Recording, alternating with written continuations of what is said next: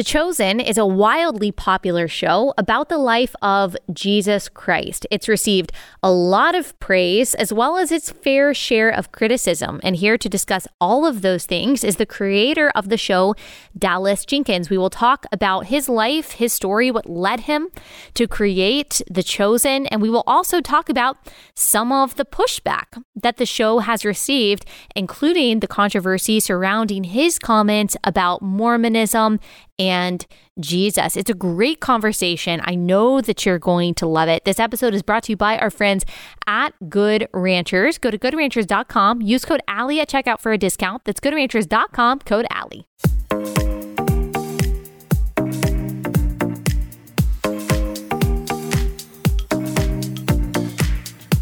Dallas, thanks so much for joining us. I appreciate you having me. This is great. Yeah, so many people out there love The Chosen. A lot of people have questions for you about The Chosen.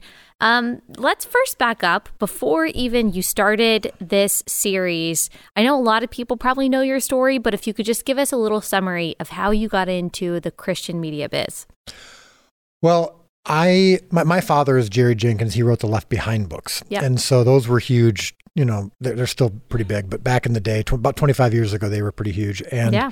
uh, there was a movie being developed about uh, based on the first Left Behind book when I was in college, and uh, I had been wanting to get into film in some way. I mean, I was I I remember seeing the movie One Flew Over the Cuckoo's Nest when I was in high school. Yeah. And that movie changed my life. I was like, whatever that is, I want to do that. I want to What was movies. it about it? What was it about that movie? Well, there was a scene. I was watching it in my home. It was on TV, and there's a scene where Jack Nicholson's character is not allowed to watch TV. Yeah. He wanted to watch the World Series game, and Yeah. Nurse Ratched says you can't watch it. So he goes and sits in front of a television and pretends he starts broadcasting a fake World Series game. Wow. Yeah. And the other inmates start listening to him and getting excited, and he starts yelling and talking about this. The the home run just hit, and he's he's like a broadcaster, and they start cheering, and, and I'm literally just sitting there. There's like tears streaming down my face, Yeah. and I am so excited, and I'm like, I want to do that. I want to yeah. inspire in people the kind of reaction that I'm having. This kind of emotional response to something. And so that's when I was like, I and what's funny is I think at the time I was wanting to be a sports broadcaster. Mm. So that I think that had something to do with it too, the scene. Yeah. So I wanted to make movies. And uh, so uh, my thought was well, as a as a young guy growing up, I I, I grew up uh, I've grown up in the faith and as a Christian, but I loved TV and movies, but there wasn't anything that represented my faith that I liked as much as the normal TV and movies that I would watch. like all the if, yeah, if there was a Christian movie that came out, it wasn't any good. yeah. Uh, so uh, I didn't know what kind of movies I necessarily wanted to make, but I knew I wanted to get into that in some way. And I thought it'd be good to represent my stories in Yeah. some way, stories of faith. And I remember there was a moment um, in, I think it was around 20, 2007 or so. I was Mhm. mowing the lawn and uh, I felt like God just like put it really strongly on my heart because I was kind of bad mouthing slash apologizing for faith based films. Like I don't really want to do that because they're so bad. And God was like, my people deserve good stuff too, Mm. you know. So Mhm. uh, why don't you just make it better? If and so Instead of just talking about how bad it is. yeah, exactly. And so, um, or or instead of, I think sometimes we we get into this perspective of trying to be cool. Yeah. You know, like, well, I don't want to be like even when you use the term Christian media, I, I was like, my instinct was like, well, I wouldn't call it Christian media. Mm. Uh, just do media and it happens to have faith in it. And sometimes I get you get defensive of that, and I'm uh, I'm, I'm trying to get rid of that and just Yeah. go, look, I'm. Look, I'm doing a show called The Chosen. It's about Jesus. By definition, that's Yeah. Christian. so Right. uh, I'm, I'm, I I got more comfortable with it. But long story short, I, I just really, I think uh, it was about 15 years ago where I thought, look, I, I have something, I think unique to say, uh, that most filmmakers are looking for something unique to say, and even studios are looking for filmmakers who have unique things to say. And uh, I thought, if I'm just trying to be a normal filmmaker, uh, you know, th- there's l- many people who can do that. What is it that I, what is unique about what I have to say or what I can bring to the table or what God may want me to share? Mhm. And so I, I, embraced that. I became okay with that, with, with, with, all right, I want to tell stories that reflect God's God. and Yeah. and uh, and that that's that's when I shifted probably again about 15 years ago to start starting really focusing on stories that were uniquely uh, about the relationship God wants to have with hmm with with humanity. It is interesting that a lot of Christians, I mean, myself included, sometimes, on the one hand, you complain about secular media and the values that it's promoting and how it's promoting degeneracy and all of that. But at the same time, then you complain about the Christian media or however you want to describe it. That's, it might be promoting the values that you like, but it's not entertaining or you think it's mm. lame or the acting is bad or something like that. And so you kind of decided, you know what? I'm not going to sit in either camp. God has given me these talents. Right. I'm going to drive forward to make good and excellent content Right. that also happens to be glorifying to the Lord. Yeah, and and and not be ashamed of that on any level. And and I found that people that rejected f- stories of faith were rejecting more the the quality than they were necessarily the story. Um, there are plenty of people who aren't believers who will watch a movie or TV show that comes from a faith perspective or is about a faith story if it's compelling. I mean, I watched tons of stuff that comes from faith backgrounds or non-faith backgrounds that I don't necessarily share, but I still am interested in the story. Sure.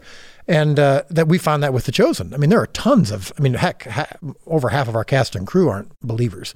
And they love the show. They were attracted to be part of the show. Uh, we, we have tons of viewers who aren't, who don't necessarily believe Jesus was the Son of God, but know the stories and love the historical context of it and love the show because they think it's a compelling show. So, um, I just decided, look, it- trying to water it down, trying to please multiple audiences, like God took all of that away from me a few years ago when I had a huge career failure. So I've kind of let all that go and just decided to focus on just trying to tell the best story that I can. Yeah, you've directed several films, but The Chosen is different. The Chosen, um, like you said, is different in that it's not just appealing to faith based audiences, even though it is a faith based show, but its mm. reach is really wide.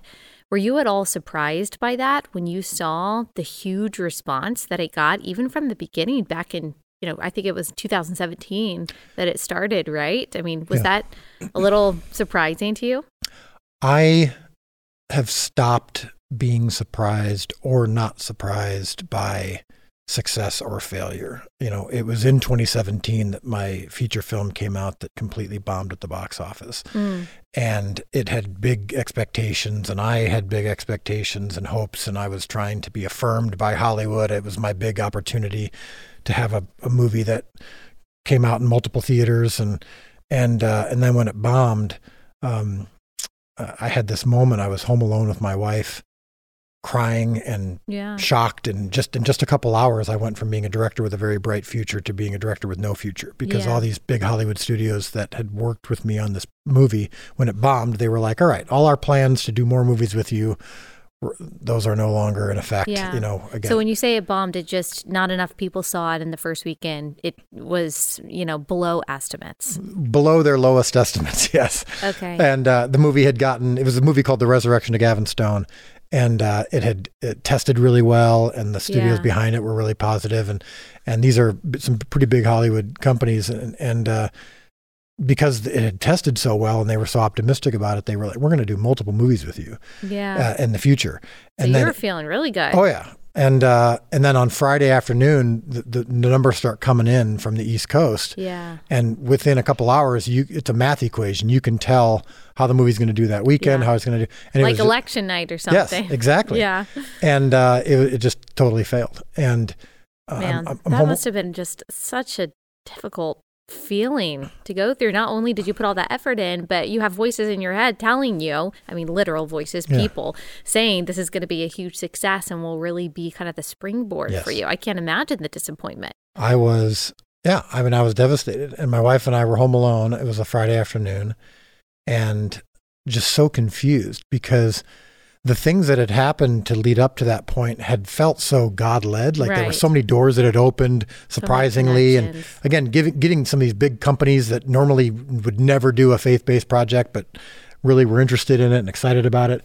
And then it totally bombs. And you're thinking, well, this, this doesn't make sense because God, God's not the author of failure. So clearly, I guess I was wrong. He wasn't behind this. I thought he was behind this, but I guess he wasn't. And uh, when I was home alone with my wife, there was this moment where we were in different rooms, and she she came into the kitchen where I was getting something to eat, and she says, "I feel like God is placing on my heart really clearly, like as clearly as if He was saying it out loud. Read the story of the feeding of the five thousand in the Bible when when Jesus."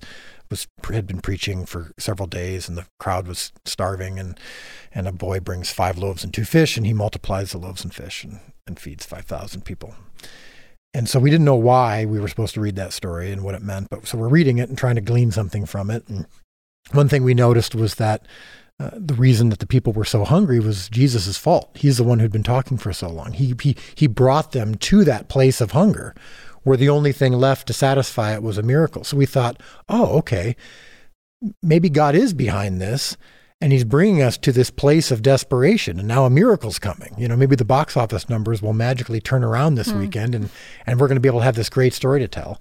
And that didn't happen. Uh, in fact that night the numbers got got even a little worse. It was almost like god was saying that's not the lesson that i have for you in this story. But we didn't know. We were just trying to figure out what is it that we're trying to learn you know that we need to learn from this. And um, that night at uh, four o'clock in the morning i'm on I'm, I'm writing a memo a 15 page memo about everything that went wrong and what I need to learn from it and what the mistakes I made and why this was my fault and trying to solve the issue so that this doesn't happen again. And just a message pops up on my computer through Facebook from someone I've never met, just a, f- Facebook friend. Didn't even say hi. All he said was, remember, it's not your job to feed the 5,000. It's only to provide the wow. loaves and fish. Wow. Like just, and, and, and I'm like, I, I, typed back. I'm like, "What are you doing up at four in the morning?" That was my first question, and he's like, "Well, I'm on the other side of the world. I'm in Romania. I'm visiting my brother." I said, "Do you mind me asking why you said that?" Hmm. And he goes, "Oh, that that wasn't me. God told me to tell that to you." And in that moment, my life changed because a I felt more than ever like God was present and in this and watching and had you know had my interests in mind, you know, and it, I, I felt I felt I felt more cared for in that moment than ever because it was like he was saying, "Yeah, I, th- this movie failed, but I've got something for you in it." And um, but then also that concept. This is the answer to your question. I know it's a long way to no, get to good. it, but but you're asking if I was surprised in that moment uh, uh, in my early 40s. For the first time in my life, I stopped caring about the results for the first time. I was someone who felt responsible for results. I felt responsible for success or failure, mm. even if it was something that was God uh, breathed um, or God inspired. And uh, and so for the first time, I was like, okay, all right, I'm going to get on this plan of the five loaves and two fish that I provide need to be good and healthy, so that if God chooses to multiply them, they can feed people. But if not, that's up to Him. The results aren't up to me anymore the uh, the success or failure isn't up to me. How it's used or not used is not up to me. When I present my five loaves and two fish to God and He deems them worthy, the transaction's over. And I I really embrace that, and it became a superpower in many ways. I stopped thinking about goals and trying to achieve and numbers and success. And I just literally focused on what's in front of me and what can I do. And if I if I'm in God's will, if I feel like what I'm doing is is is right and what he wants, and that's that's all I'm focused on. Mm-hmm. And so, am I surprised that the show ended up blowing up? Based on a short film that I did for my church. Like it was several months later after my big failure, I had the script for a short film about the birth of Christ from the perspective of the shepherds that I had written and uh, but put on the shelf because I was doing this big movie. And uh, I said to my church, "Do we want to do this?" And they said yes. That's when I got the idea for the show. For the show, and uh, but I didn't think the show was going to get made because uh, you know there's not people lining up around the block to do a Jesus show, and I was coming off of a career failure. So uh, this short film ended up going out on social media. Crowdfunded $10 million for season one of The Chosen. It shattered the all time crowdfunding record. All these things I thought were ridiculous. Yeah. But I was on the loaves and fishes plan. Right. So I'm like, you know what? It's not my job to worry about that. So I'm not surprised because God can do anything but I wouldn't have been surprised if it would have failed as well right. for whatever you want to consider failure. But if nothing would have happened from the chosen, I wouldn't have been surprised by that either. Right. So I'm just on this, I'm just making loaves and fish. The Yeah. blank the blank screen for season four, the scripts that I'm writing now, doesn't care about how successful the show's been. I still have to try to write a show that is good and honoring. Yeah. And so again, I know that's a really long answer to your question, but It's good. There's But- a lot of good lessons in there. It's but- funny because my dad tells me the same thing. Because just like in any work that someone does, that a Christian does, there are times that you feel like, is it really making an impact? Am I mm. really doing the right thing? Or oh, I messed up in saying that and that wasn't exactly what I wanted to say, or maybe I'm not having the effect that I want. And my dad always just says fishes and loaves. oh really? Yes, Okay. that's the same thing that my dad tells me. Even though that passage of scripture is historically true, it's not primarily a metaphor. The principle Yeah. is there. The principle is there is that God is going to multiply how he wants to multiply. Right. And as you said, the point is not the result. The point is the obedience. The point is that God is going to get glory through our obedience, whether it ends in what we call failure or what we call success. Right. So I'm I'm appreciative of your of your long answer. There's a lot of good lessons in that. Yeah, and and the thing is, it it would have been ridiculous for the boy who provided the loaves and fish to go home to his parents and say, "I fed five thousand people today." Right. Isn't that amazing? Of course not. That's ridiculous. That's and that's how I talk about the chosen. When people are like, "Wow, are you are you know how, are you proud of what the chosen has done?" I'm like, I'm I'm not responsible for. 100 million people around the world Yeah. watching this show like that I, I you know i feel like my loaves and fish are pretty good you know i'm proud of that but Yeah. the, the multiplication is really not up to me and and uh, so yeah that that that metaphor I mean, what's interesting about the story too is that god uh, could have just could have just uh, multi- multiplied fish and loaves from scratch like he could have just waved his hand and Yeah. and all that fish and loaves could have just come from nothing but he he does want us to participate he Yeah. does use us and then when it came time to to distribute it he had the disciples go hand out all the loaves and fish Yeah. I mean, he does par- he, he, all the things that he we don't need him to do. He wants us to do. Okay, first sponsor for the day is Public SQ. That stands for Public Square. And it's this incredible app that can connect you to businesses and services in your area that actually align with your values. So you don't have to worry about going to a coffee shop that is actually communist or buying your clothes from someone who is then turning around and and donating your money to Planned Parenthood, you can try to build a parallel economy in your own life by supporting businesses and people that support the things that you believe in by going to the Public Square app. You can also list your business. And so if you own a business or have a service and you love America and you want customers that align with your values, then you can list your business on Public Square.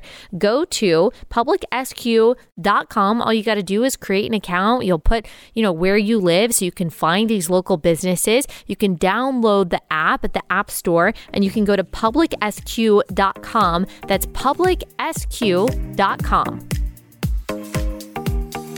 And that's something really we see throughout scripture that I've noticed that God is a God of processes. Yeah. He could really do anything automatically. He didn't need, you know, Israel to wander through the wilderness for 40 years. He could have just said, Here's the promised land. I got those enemies out. You're good to go. And yet we constantly see him um, sanctifying and Right. bringing them through challenges and really putting them in a position to where they have to depend on him. And we just have to believe that all of that, all of those processes are for God's glory, even when we don't see it. Yeah. Well, Um, like the, the the parting of the Red Sea, he still he said, "I need you to strike your staff on the rock." Like there's Right. always something that he asks us to do to kind Yeah. of unlock this the, what's Yeah. bigger. It's it's a fascinating. Yeah. And it's not that he needs our Right. Of course not. Yeah. effort. It's just that somehow he gets glory out of it. Yeah. I imagine that it is a huge undertaking. And you kind of just mentioned this when you're thinking, okay, you're not responsible for the millions of people watching this. But I still imagine as you are trying to create a series, The Chosen, that reflects the life of Christ, that is as biblically and historically, culturally accurate as possible, hmm. while still having to take creative license. For Sure. example, like Matthew, you depict him as someone who's on the spectrum. Yep. We don't see that in the Bible. And so, how do you approach that huge task of trying to stay as accurate and grounded as possible while also being creative and creating a series that people really want to watch. Yeah. Well, what's interesting is uh, I would say probably 95% of the content of the show isn't directly from Scripture. People call it a Bible show, they'll call it a, a Jesus show, and mm-hmm. I'm, I'm, I'm okay with that, but I'll say this is actually. I mean, the Bible is for sure the, the primary source of truth and inspiration for the show, but there's a ton of content that isn't actually directly from Scripture. So, to your question, it's a it's a it's a dangerous proposition. You know, you're walking a fine line, especially as someone like myself who loves the Bible, and I know that people who watch it, the majority of people who watch it, are going to be wanting us to be remain faithful to the Scriptures as much as possible. We operate from the this question: Is this plausible? Whatever we write that, is, that didn't come from Scripture, is this plausible culturally, historically, and does it fit within the character and intentions of Jesus in the Gospels, even if it's not directly from them, or even if we don't know if it's fact or not. So, for example, Matthew being on the spectrum. Uh, is that plausible? I think so. Why? Well, we this is this is a good uh, example of how we approach the show in general. We start with what we know from Scripture. So we know that Matthew was a tax collector. Uh, that means he was a numbers guy.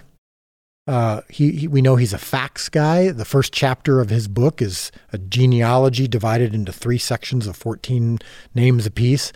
Uh, we know that he chose a profession that made him an outcast, hated by the Jews for betraying his people by being a tax collector and working for the Romans, disrespected by the Romans for being Jewish.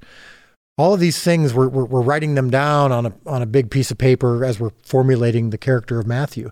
And I'm someone who's very familiar with the autism world. I have autism in my family. I've done a lot of work in the special needs community, so I know autism very, very closely.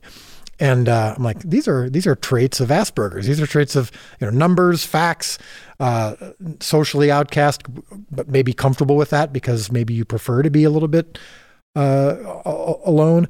And uh, we thought, what if what if Matthew? What if we could have? What if we could portray him as being on the spectrum?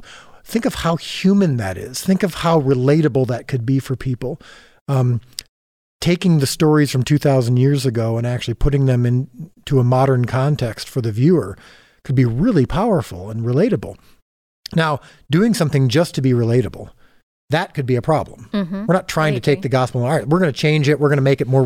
We're going to we're going to water it down so that people get it. We're going to do something. We're going to try to have more diversity, just to be politically correct. Just try to appeal as many people as possible. That would be a problem.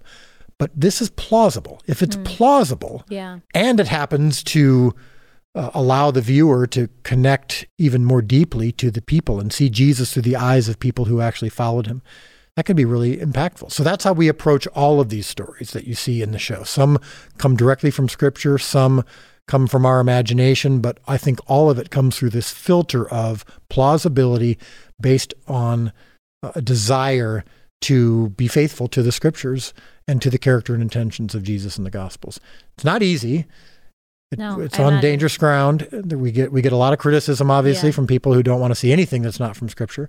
But uh, but we do believe that it's a it's a we're not the Bible. We're not pretending to be the Bible. We're not a replacement for Scripture. Yeah. We never claim to be. We're not adding to Scripture because Scripture is Scripture. That's the Bible. Your Bible hasn't changed since The Chosen came out. Uh, we're not adding to it. This is a show about first century Galilee using the Bible as our primary as source. As your guide, yeah. right. Has there been any criticism? With every popular project, there's going to be criticism. It's just yeah. inevitable. Has there been any criticism that has made you go, hmm, actually, that might be a good point? Or has like caused you to either change direction or at least, I don't know, think a little bit more deeply about a choice that the series made? I would say not a lot. And here's why. Not because I'm arrogant and don't accept criticism. It's because we do so much of that work on the front end. Yeah. So when we do something on in the show that someone is bothered by, sometimes they'll even say, "Boy, you know, you you need to change that," or "Why aren't you apologizing for that? We're offended," you know. And I'll say, "We we we thought through all this deeply yeah. on the front end. I mean, I have I have Bible consultants that I that I work with. Um, I, I, go through a lot of research, a lot of prayer, a lot of, we, we, we take this very, very seriously.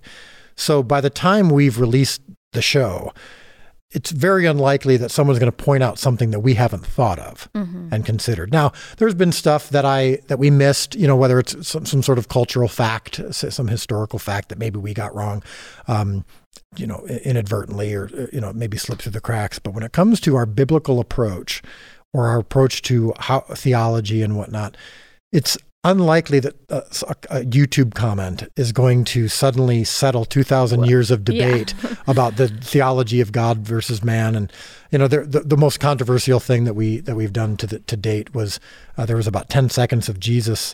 He was preparing uh, for the big Sermon on the Mount, and he's kind of working out some of the things in his head of what he wants to say, and he's working on the turn of phrase. It's kind of like it's like sermon prep.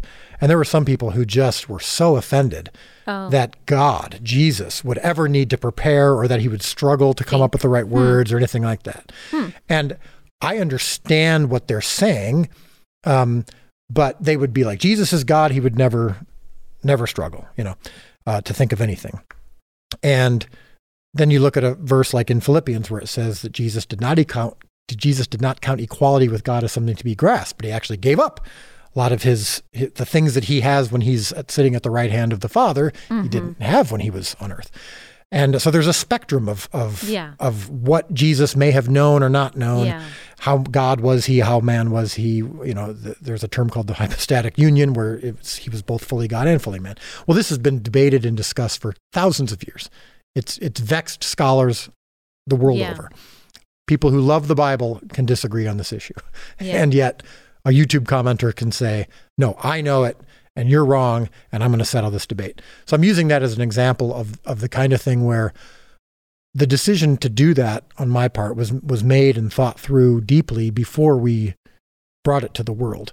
So their comment isn't going to necessarily make me go, yeah. "Oh, I never thought of that. Yeah. Let me change my mind." So, right, I, and you're not claiming that those things are not debatable, right? And so, because as you said, I mean, Jesus is fully God and fully man. A lot of those things of how that manifested itself, what right. weaknesses he did have, um, as far as even just the weakness of hunger or the weakness right. of thirst, like how much did that really have an effect on his life and on his mind? And so I think it just goes back to kind of what you were saying that is it plausible? Right. Not is it in scripture? Or is it, yeah. And I even said, I'm not willing to say that our portrayal in that moment was fact. I don't know that, but yeah. neither do you. Right. So let's explore together. You shouldn't be relying on me or the show for your entire theolo- theological interpretation of who God is. Mm-hmm. You should be in a good church. You should be reading the scriptures. That's where yeah. this show is a supplement. This show is a is a is like as you just mentioned it's it's a, it's what we believe a plausible yeah. attempt to capture the yeah. people of first century Galilee but I, I, think it's I think it's good healthy discussions. Yeah.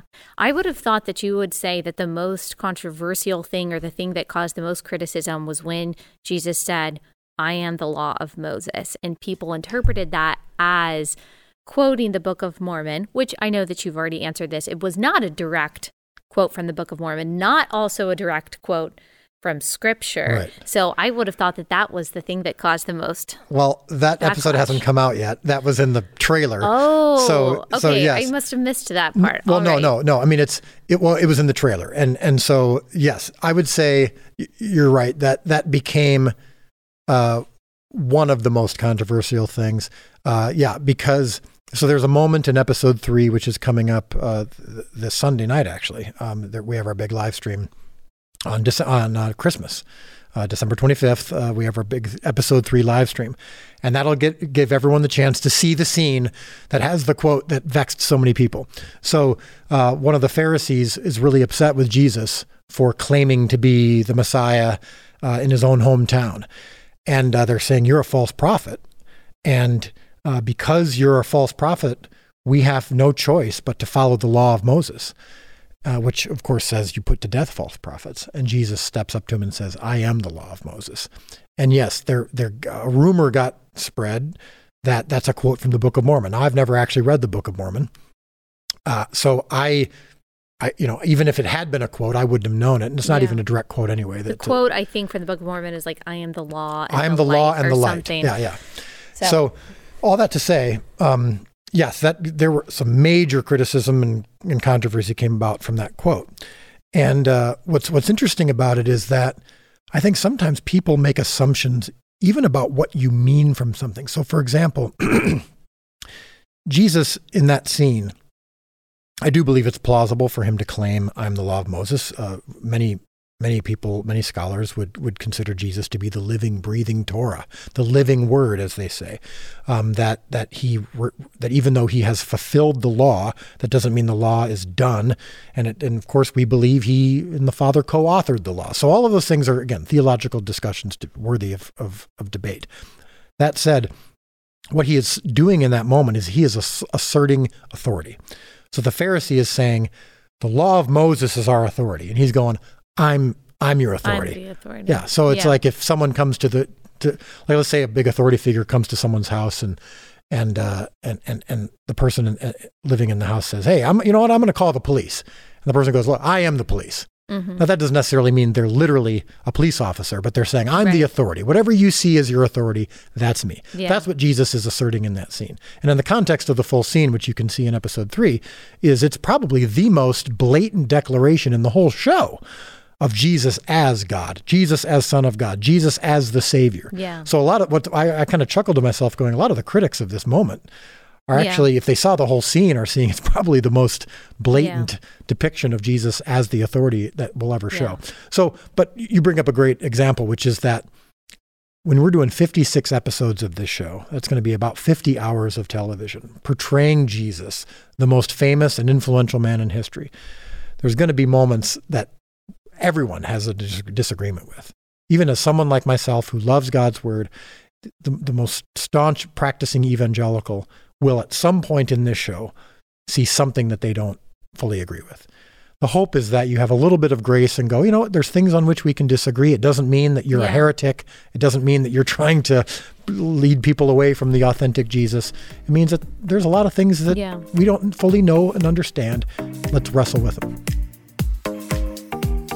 All right, it's time to tell you once again about one of my favorite sponsors, and that is Carly Jean Los Angeles. The reason why this is one of my favorite sponsors is because even if they weren't a sponsor to the show, I would still be buying their clothes because their clothes are amazing. They're so high quality, they're exactly my style. I'm a very simple gal.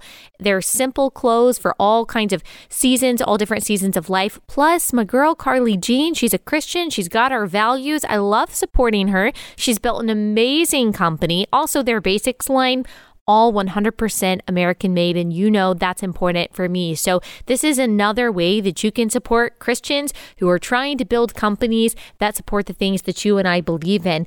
Go to carlyjeanlosangeles.com, use promo code AllieB for 20% off, excluding final sale items. Always free shipping over $100. Use promo code AllieB, A L L I E B, for 20% off. Always free shipping over $100.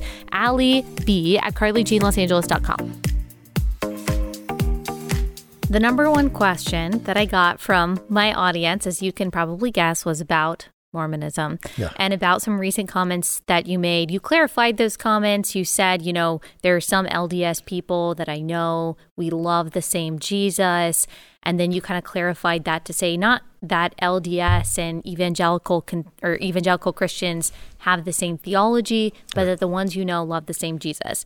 I mean, as you know, some people have a problem with that. Right. Mormonism does not believe that Jesus is God, believes that Jesus is a son of God and became like God, right. was actually a brother of Satan. So it's not the same Jesus, it's not the same God at all. And the differences are extremely fundamental. Yeah. I would say much more than you know, Catholicism or sure. things like that. And so, um, you know, some people were a little concerned uh, yeah. concerned about that. Well, out of context, you take the phrase what uh, that I said, where I said we love the same Jesus, and they said, okay, Dallas is saying that all Mormons, all LDS folks love the same Jesus as evangelicals.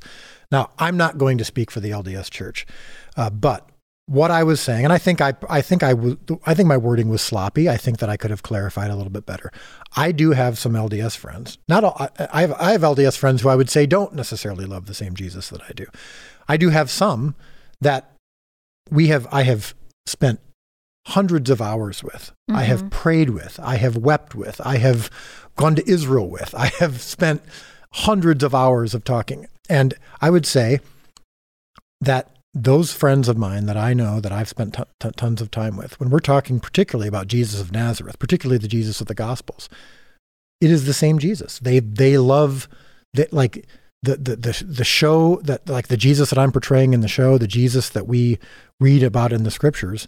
Um, I firmly believe that, that and, and I, you know, in my deep conversations with them, that that we're when we're talking about Jesus of Nazareth, we're talking about the same one. Now, but they may not have John one, that Yeah. the Word was God. That is not what Mormons believe. Well, that may not be the official statement of the LDS Church, but I would say that I know some LDS folks who would say, "I believe in John, John chapter one." Now that may put them uh, in misalignment with their church. I don't know. I don't get into the details of of whether or not what what what their church thinks of it. I'm just saying, I have, you know, I, I've literally asked those very questions to some of my friends, and I've gone, "Well, what do you think of John chapter one?" I am. In Yeah. the beginning was the Word, and the Word was God, and the Word was with God. And they go, I believe that. I go, well, it seems to contradict this piece. And they go, well, that piece might might have been misinterpreted by some people. So I'm just saying, I, I'm not, I'm not, I'm not disagreeing with you. I would say if you said to me, does the LDS Church as a whole and does the evangelical world as a whole share the same fundamental theological beliefs about Jesus? I would say no. But I would say even within the evangelical world, there are evangelicals who I would say don't necessarily know Jesus as the Bible is portraying because as, as, as Bible is, is, is contending because I just don't believe in uh, broad, broadly stating about any one people group, this is what they all believe and this is what they all know. Uh, I wouldn't say that about any particular people group. I've, I've known evangel, I've sat next to evangelicals in churches who I would say, yeah, we're going to the same church, but we don't necessarily understand or believe the same things.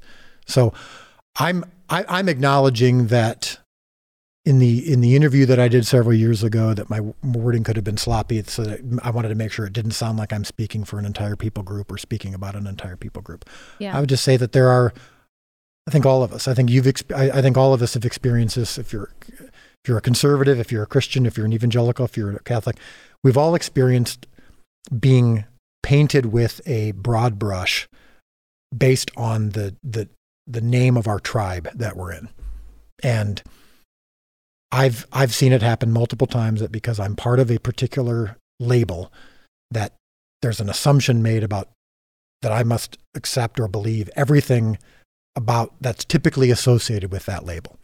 And I would say that there's oftentimes exceptions. And and and, and I would say that there there can be exceptions in this case and again, I'm not saying that we all agree with the same thing and that we all have the same beliefs about everything. I'm not, but but I would say that uh, that I was speaking about specific people in that case. Yeah. And I would just encourage people go back and listen to um, Thursday's episode. We talked to a woman who spent 30 years in the Mormon church and then became a Christian. And it's not saying that everyone with the with a label believes the same things, but it is looking at particular doctrines and just Yeah. making sure that people know uh, the true gospel, what is a works based religion, Yeah. um, versus what is by grace through faith, and that is what Christianity is founded upon.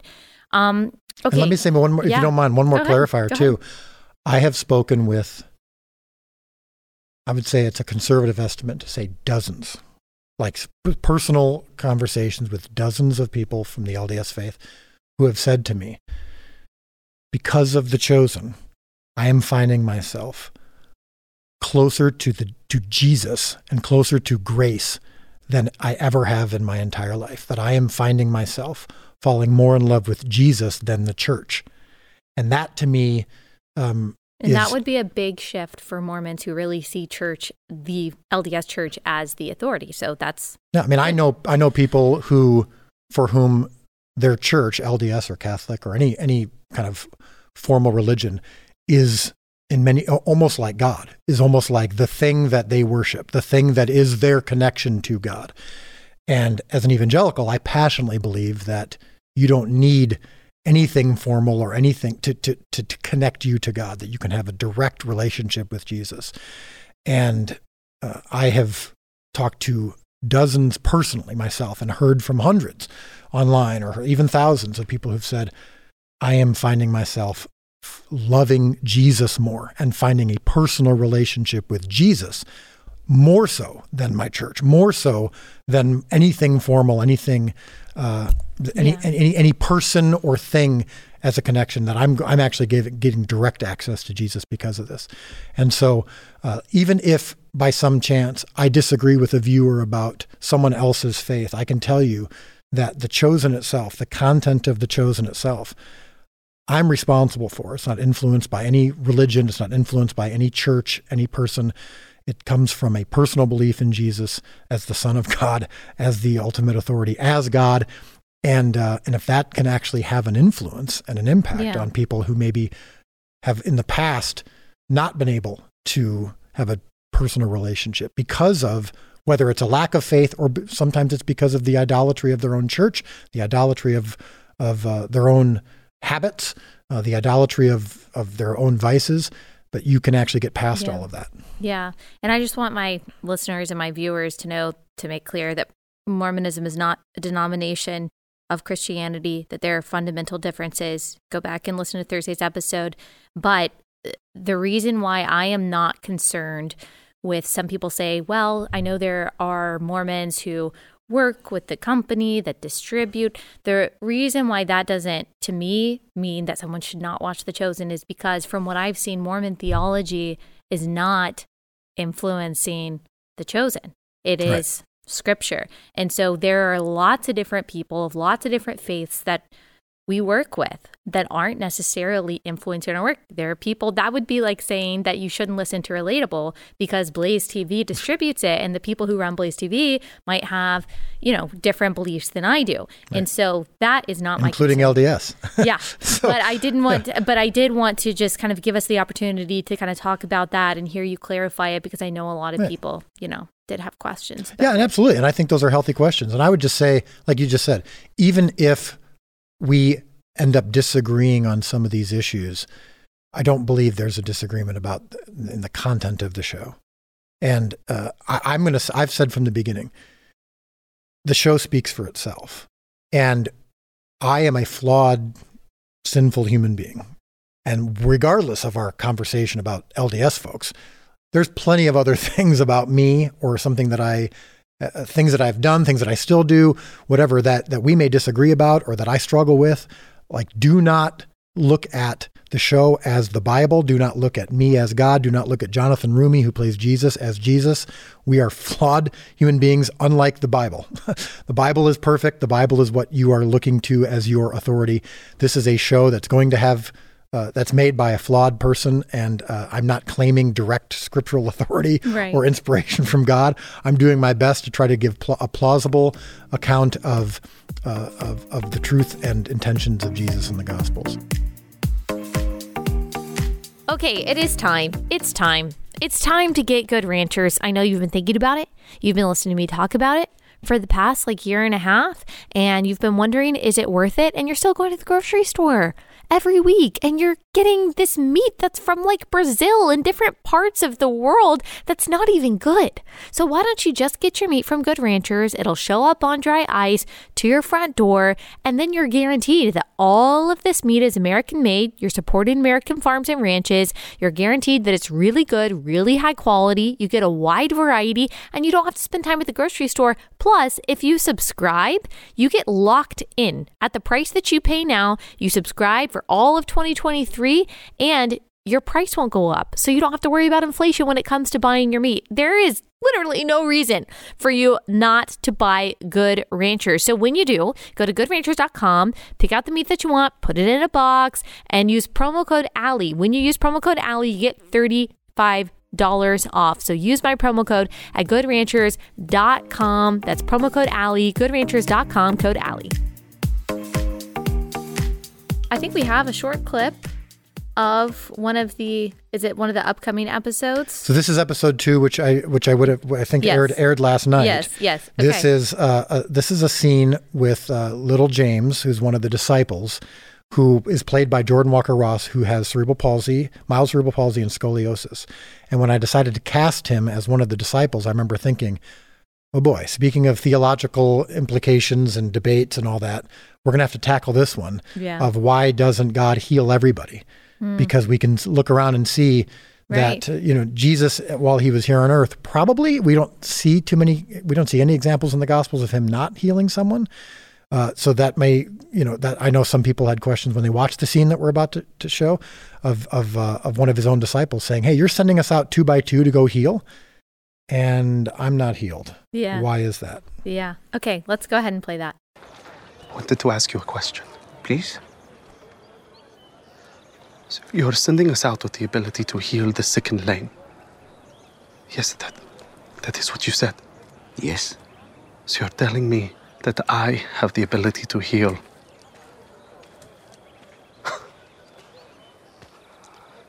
Forgive me, I just find that difficult to imagine with my condition,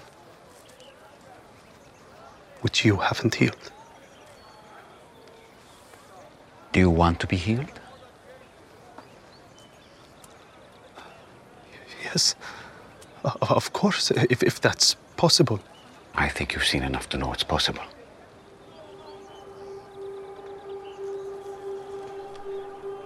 Then Why haven't you?